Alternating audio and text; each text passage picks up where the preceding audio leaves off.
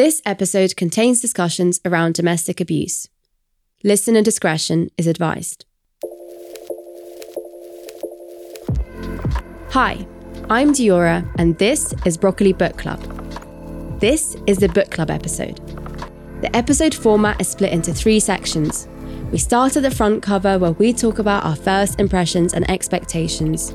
Then we delve into the actual book and finally end at the back where we focus on our reflections and takeaways. This month, we've read and will be discussing Educated by Tara Westover. This will be the only episode this month, so take it in and enjoy. We chose this book not only because it was an instant number one New York Times bestseller and had been translated into 45 different languages, but also because it came highly recommended to me by everyone who has read it. Educated is a coming of age memoir about a young girl growing up in a strict Mormon survivalist home. The author takes us through her peculiar upbringing, detailing the many accidents, near death experiences, and non-conformist practices dictated by her family. Her father, in particular, who has a big influence on her education, or lack of, rejects all forms of Western civilization and academia. And so this means that Tara receives a home education from her mother, who had created her own basic curriculum. Most of Tara's days are spent learning the rhythm of the mountains or participating in child labour in the family's yard alongside her brothers. Against all odds, after receiving a half scholarship at a local college and focusing on her education, she's lucky to find herself at Cambridge University. But with time away from her family and a new understanding of the world, Tara has to confront the growing chasm between her old and new self. This book is an incredible example of how education can liberate and empower young women worldwide. Joining me in today's book club are Adele Walton and Renee Richardson. Adele is a writer, an international development student, and an avid book reader and Renee is the CEO of Broccoli Productions. Now that the intros are done, I wanted to know if Adele and Renee would typically choose to read a book like Educated and what their first impressions were. I wouldn't, just because I really struggle to stay focused with narrative books. I just kind of like cold, hard facts and statistics. So it's nice and clear and it's not difficult to kind of trail off. And also, I think my imagination is really bad. So with these kind of things, I can't really picture it in my mind. But I do like the fact that it's obviously a true account and a memoir in that way. So yeah, there was that interest there. But personally, I wouldn't have chosen it. And what about you, Renee? Yeah, I had this book on my shelf I bought it in 2019. Been there ever since. I like to look at what Goodreads recommends. So usually when something wins the most read of its category, normally means it's an enjoyable read because so many people have read it and not necessarily, you know, readers. So that's why I did buy it. I think just by looking at it, if I walked past it in a bookshop, I just wouldn't have really been that kind of enthralled by the title and we'll get onto that in a second or just yeah like the the picture just it seems like a memoir i'm sure it's a lovely read but i have so many titles on my to read list that it would have just kind of been at the bottom of the pile. But i remember my friend read it and she just couldn't stop talking about it. So then i was like all right let me see what this is about I don't really know what cover you guys have, but I just don't think it does it justice. No, like it just seems so plain and brown. I guess on that, what were your expectations from the title and front cover alone? I literally thought nothing. Just looking at it, the title and the picture doesn't mean anything. But actually, the picture does mean something, which we'll come into later, which is my theory. But I wouldn't have known that from looking at the book? I think with memoirs as well, they're normally about famous people. So you'll see a face that you recognize, and that's what's going to sell it to you. Whereas it's quite rare to read memoirs that aren't from people that already have a platform. So I guess that is quite interesting in that way. Let's delve into the book itself. I asked Renee and Adele what their emotions were while reading Tara's gripping story. I felt sympathy and frustration for her because obviously when you're experiencing those things and you're from the family and it must be conflicting to realize that this isn't really doing you any good. A lot of harm is going on within this family, but also that's all you kind of know. So, how do you separate yourself and go against the grain in that way without feeling that sense of guilt and betrayal? So, it was really conflicting to read because I don't know what I would have done in that situation. For sure. And Renee, what about you? Yeah, I just was really frustrated. The beginning, you hate the dad. He just hates his children. He doesn't understand what the best is for them. In the middle, it's the brother. Towards the end, it was more just a frustration with Tara when she was educated and open to the outer world, I was frustrated because she kept going back to the family. But I understand that she is kind of brainwashed and it is an abusive relationship. That's what happens.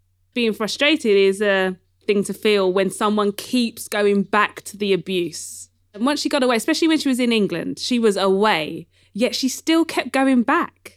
I never really considered it like that before. I think just because like you do feel so sorry for her, don't you, as well? And you understand why she goes back. Yeah. Maybe when you read it, you knew that they were never going to change her family, but I felt like I don't know, every single time. I kind of hoped they would. I think maybe I was as naive that they would just kind of be like, oh, yeah, we kind of fucked up, you know?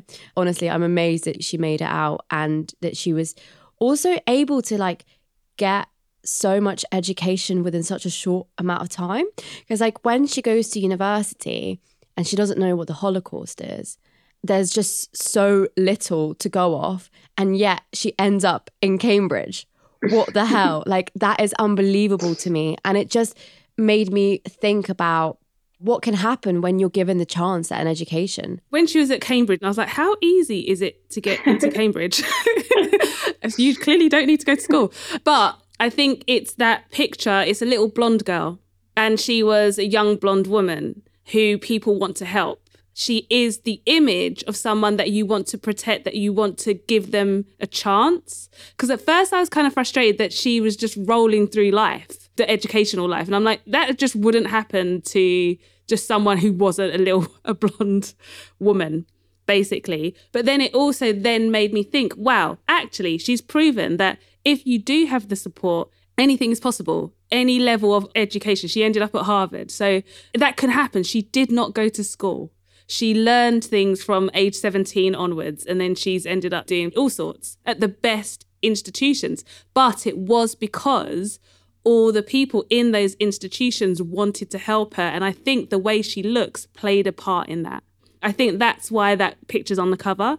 Obviously, we said like the cover didn't mean anything, but actually, when I read the mm-hmm. book, the mm-hmm. cover did mean something. Wow. Yeah, that's really powerful. That's so interesting. I didn't think of it that way either. But now you say that, kind of having a child on the cover and it being this kind of symbol of innocence and mm. that kind of being the narrative that follows throughout, even though she does make choices that are harmful towards herself in going back and ignoring people's advice or not taking opportunities of support. Despite that, we still continue to give her the benefit of the doubt. And I think you're totally right. That's definitely because of her privilege in that way. Great commentary and analysis, really. I didn't think about that. So, from home births to several car and home accidents, what's the most shocking event that you read within this book? For me, it was what I interpreted as the dad trying to kill them. Obviously, he tried to kill them multiple times. but I mean, the very clear one, which was after Y2K, didn't happen. And they were driving back from Arizona overnight and he sped up the car and drove them off the ridge. And then oh they God. all got out of the car, looked at him, kind of knowing he tried to kill them, but didn't ever talk about it ever again. For me, that was shocking because I was like, he just tried to kill you all. Really, if you think about it, not his whole life, but his intense extremist life was building up to this abomination. And then imagine it doesn't happen. They were burying guns, they were making this peach peach everything, and they had food for 10 years. And then 1201 comes and everyone's alive and fine. His whole world, regardless of whether you believe he's a loon or not, his whole world would have lost its complete meaning how the hell did that go over my head? Adele, what about you? Probably when the dad got third degree burns and he was still refusing to go to the hospital. Like you would think that something like that would kind of humble you of your stubbornness, but it just didn't. If anything, it made it worse. So I found that crazy because when you're in physical pain, would you not want the first thing that's going to relieve that pain? And that would be professional help. Yeah, I mean, it just shows how deeply entrenched the family's beliefs were that even that wouldn't make them go against their beliefs. I think for me, it was towards the end of the book when her brother kills the dog. I just thought, she's next. but do you remember those three common signs of serial killers are starting fires everywhere, wetting the bed after the age of eight, and then killing animals? If you have the capacity to kill an animal, you have the capacity to kill a human. And obviously, like, if she had written the book, I knew she wouldn't die. I was just so scared. There were a lot of cruel and awful things that happened in that book, but I thought that was the closest that I felt like her life was in a lot of danger. It's just so unbelievable. It sounds like the maddest EastEnders plot. Yeah, it's just unbelievable. But I want to know did you have any favorite quotes or passages from the book? Well, weirdly, and this was when I was still frustrated with the dad and I hadn't got to the middle yet. Mm-hmm. But it was about when she wanted protection and it wasn't coming from her dad. And so it was her brother, Sean. Mm-hmm, as we know how the mm-hmm. book went. That's ironic. So she talks about that person was Sean, and I was looking at him, but I wasn't seeing him. I don't know what I saw, what creature I conjured from the violent, compassionate act, but I think it was my father, or perhaps my father as I wished he were some longed for defender, some fanciful champion, one who wouldn't fling me into a storm, if I was hurt, would make me whole again. And that was Sean when he stuck up for her, when her dad was making her climb on all the things with the um, metal sheets, because Sean had protected her at that stage. But then we know how Sean went. And that's on page 114. Yeah. And what about that particularly struck? She had three or four brothers. Oh, she I was never tell how always, many siblings I she felt had. Like there was always a new name, and I was like, "Who's that guy?" and it's a brother who was driving trucks across the land. She had a lot of men in her life, brothers and father, and she was just constantly searching for someone who was rooting for her. And I think she eventually kind of found that in Tyler because he got her out. I think that chapter's from when she was like nine or 10. She was just constantly looking for someone to protect her, someone to put her safety first. That's when I was really against the dad. Yeah. I'll read you a passage literally right at the end on page 376. That's my page um, too. no, it's not the same passage, is it? she says, I shed my guilt when I accepted my decision on its own terms, without endlessly prosecuting old grievances, without weighing his sins against mine, without thinking of my father at all. I accepted finally that I had made the decision for my own sake because of me, not because of him, because I needed it, not because he deserved it. It was the only way I could love him. And that was about when she chooses to like cut off her family, including her dad.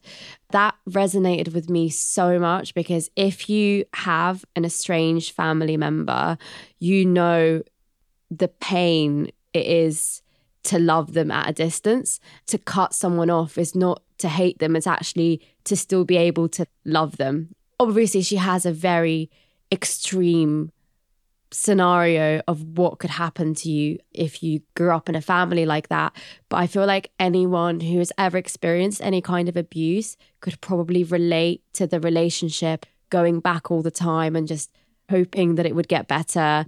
I was just so proud, even though it took a few tries. And clearly it was so painful of her to be able to shed that codependency and be like, I just need to be able to love them at a distance because they're still my family. You can't cut off your family. That was my quote. I'm sorry, Adele, that was, that was yours. it was that's no, crazy. exact same one because I could relate it to my mum's experience. So my mum's from a really rural village in Turkey, and when she decided to move to the UK and pursue an education, she's the only one in her family that has gone to university or higher education. When she decided to move to the UK and marry a non Turkish, non Muslim man. That kind of set her apart from her own family. And I think she experienced a very similar thing of an immense amount of guilt that you carry into your adult life and your later life. And until you kind of acknowledge that and accept it and then deal with that yourself, you can't forgive and continue to love your family in that way. So forgiveness and you know letting go is such a key part to healing those kind of traumas that we go through as children and as young people. I could kind of connect the dots to my own mm. experience through my own family in that way and I think that's a really lovely thing to be able to do when you're reading a book. Definitely. And Renee, were there any aspects of Tara's journey that you felt like you could relate to? Um, no. uh, yeah, there. was I, I was going to try and be like, yeah, this part. There, there weren't. You know, her life was so extreme, and just so a hundred, but in every other direction that is completely a hundred miles away from my life. That there was nothing relatable, but just her journey. I just enjoyed. She wrote in a very relatable way, mm, even though. Yeah it was in no way relatable. Yeah. I felt like it was like a friend talking to me about something insane that happened to them, yeah. which was their whole life. But how do you think Tara's relationship with her family changed throughout the book? I think eventually she started to reach a breaking point, And I think that comes with exhaustion and being tired of making excuses for people and kind of seeing like the facade crumble and like fall apart. So I think towards the end, there was that kind of change, despite the fact that she continued to go back. I think she was realizing more and more each time that she went back that there is something really harmful here. Yeah, the relationship definitely changed, but I think the book ends. She still hasn't reconciled yet. Mm-hmm. And I think it, not that it was written too soon, but I would be interested in I don't know, educated too, 30 years later. Obviously, she's an impressionable person. Her dad was a key figure in her life, and then it became education. But as we know, with anything to do with education, you have to question it. And I don't know if she has that yet because she's only just been introduced to it. So she's reading mm. it, and that's what it is. Just like her dad said, the world is going to end. She's like, okay, cool you know, everyone knows historians, it's their interpretation of what happened. You then have to examine it with what you know. But she doesn't know anything really yet. She has no real life experience. So I would mm-hmm. like to know the end of how she looks at her family, especially the bipolar stuff. It was definitely her, oh, I've learned about bipolar today. Oh, my dad's got bipolar. And it's like, that's not how, first of all, mental health diagnosis happens. And also, she's just learned a new thing and she's done what we do when we go on, you know, Google, you know, the NHS stuff, and you're like, oh my God, I'm dying.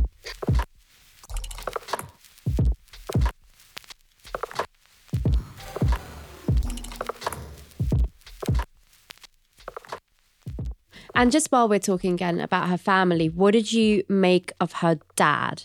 Now, do you think he had any bad intentions? Do you feel sorry for him, or are you just angry at him the whole time. And what do you think he was so scared of? Yeah, I don't know how I felt about the dad. Like, I had conflicting feelings. I did feel pity for him.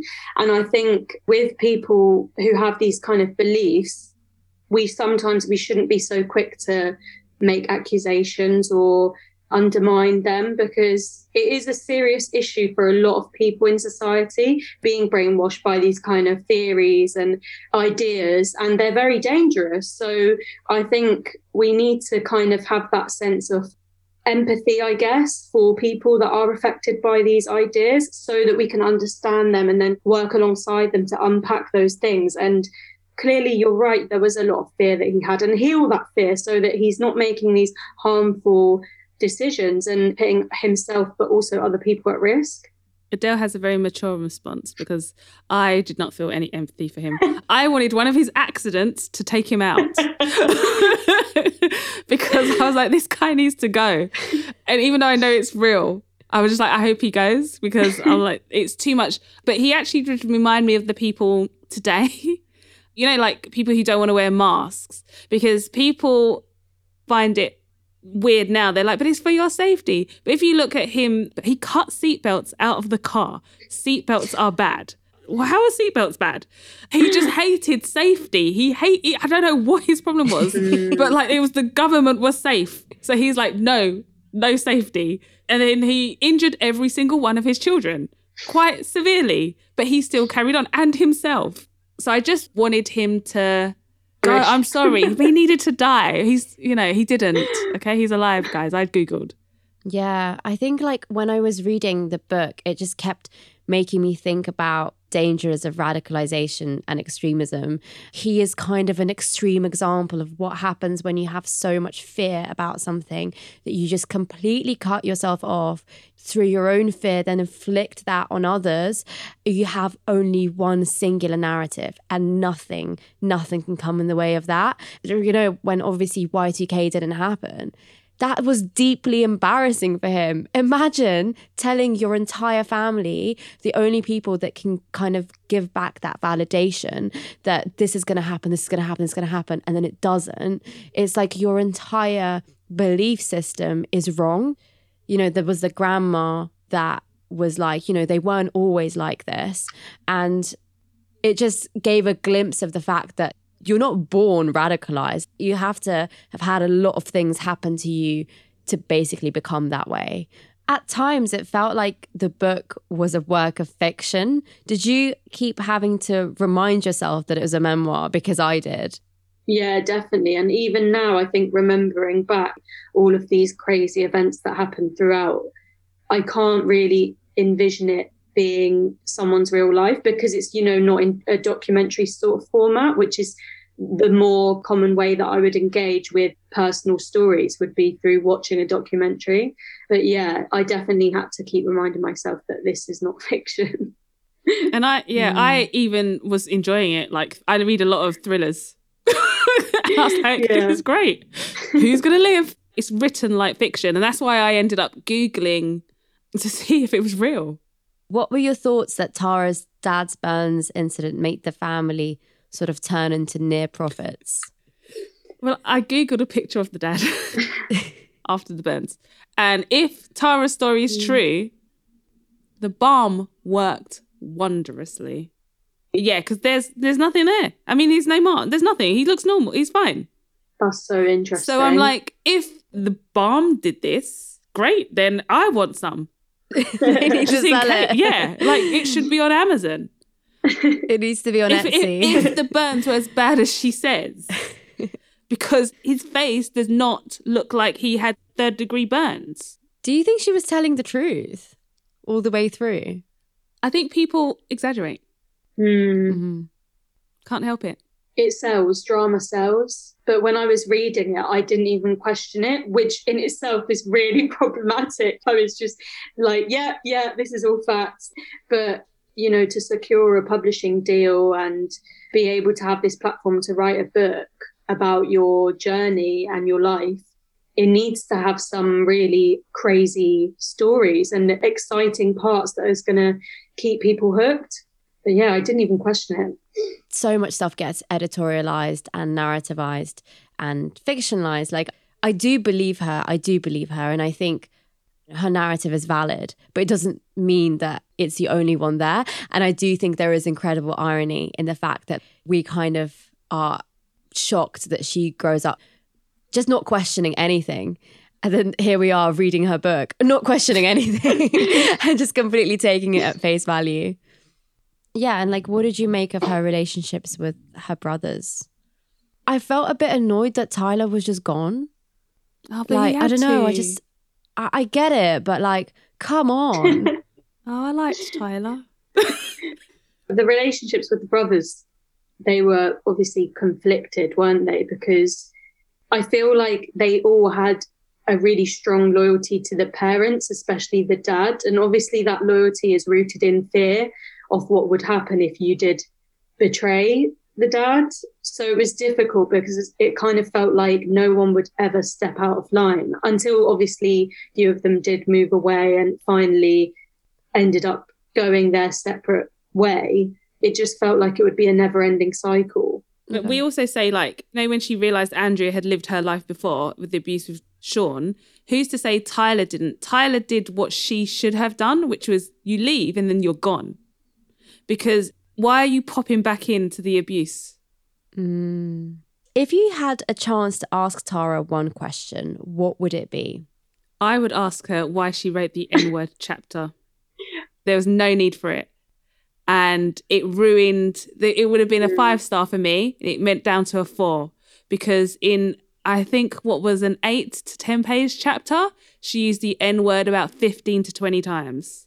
And it's so unnecessary that there's absolutely no way she would read that aloud in an audience with black people.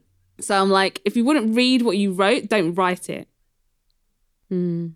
So just ask her, what the hell? That's a really good one. I think I would ask her, how can we, as people who aren't from these sort of communities, who don't have the same shared beliefs, how can we kind of intervene, I guess? Or uh, I don't like to use the word intervene, but how can we kind of resolve these issues that can become caused by these forms of extremism? Because I think it's important that we engage, but it's really difficult. How do you do that as mainstream society? And also, Renee, just to reflect on what you said, I completely agree. That felt so odd. Ow. That whole chapter. And I even I did save um the parrot like the end of the chapter because she tries to explain why. I could not have articulated this, not as I sweated through the searing afternoons in a forklift. I did not have the language I Mm. have now, but I understood this one fact that as a thousand times I have been called and laughed, and now I could not laugh. The word and the way Sean said it hadn't changed, only my ears were different. They no longer heard the jingle of a joke in it. What they heard was a signal, a call through time, which was answered with a mounting conviction that never again would I allow myself to be made a foot soldier in a conflict I did not understand. But also in that last sentence, she makes it about herself. Like Yeah. she's centering herself as white woman and Yeah, being she like, she was "I will upset by it. Yeah, I'll never allow myself to be degraded in that way, is basically what she's saying, which is she's completely missing the point. And that's what I mean by why I would like the book like later once she has reflected because at the moment she's literally she's like oh my god civil rights oh my god it's terrible Mm. so she's just blurbing out these stuff that she just learned she hasn't absorbed it yet So, we've thoroughly discussed Educated and have reached the back cover. I asked Adele and Renee what their reflections were and if they've taken anything away from the book. imagine education was available to everyone and how amazing that would be so what can we do to make that happen Yeah, definitely. I agree. Making education more accessible is really important. But also, I think I had a takeaway of, although it was very clear that she had massive gaps in her knowledge of history, you know, when she mentioned that she didn't know what the Holocaust was, I kind of related in the way of so many of us who do go to school a mainstream school and are part of mainstream society still have massive gaps in our knowledge and uh, understanding. So we shouldn't take a moral superiority seat on this. And I think we should recognize our own gaps in our knowledge. And that's where my kind of love for books, specifically nonfiction books, personally has come from, is just Mhm. wanting to learn more. For sure. How many people are there out in the world who don't get to have stories like this? So it kind of made me think about the importance of education, obviously, but not just, I guess, education in the sense of academia, because I think actually some of the biggest learning that takes place is about abuse and the cycle of abuse. So mm. it's amazing that she learns about all these things that happen throughout history. And actually, they're also all related to abuse, right? I guess like on a mass scale of like the the big events that she learns about. So I think this book is not just about her getting a formal education, but it's her basically getting the experiences outside of her immediate family that start to shape her and make her think, "Oh, oh, this isn't what I thought it was and I no longer feel safe." And finally, who would you give this book to? I would give it to my mum just because I think there were some slight similarities to her own experience. And I think reading it in that way, she might find it quite interesting. So, yeah, I would give it to my mum. I would give it to someone who's a decision maker and a man. Because people don't invest in things unless they can see themselves, unless they, it's like, you know, the damaged bird kind of syndrome where, oh, look, it's cute, let me help it. So I think this book demonstrates that enough. If I point it out to them first, and I'll be like, read this because actually it shows you how if you guys who make the decisions actually treated everyone equally, good things can happen. That's really interesting. I have a really boring answer. I was going to say, oh, give it to someone who is maybe like, I don't know, on the cusp of going down a terrible YouTube hole of falling into conspiracies. Basically, give it to like a conspiracy theorist or a pre conspiracy theorist. Thanks to Adele and Renay for contributing to this episode. And thank you for listening to Broccoli Book Club. In next month's book club, we'll be discussing Breathtaking by Rachel Clarke.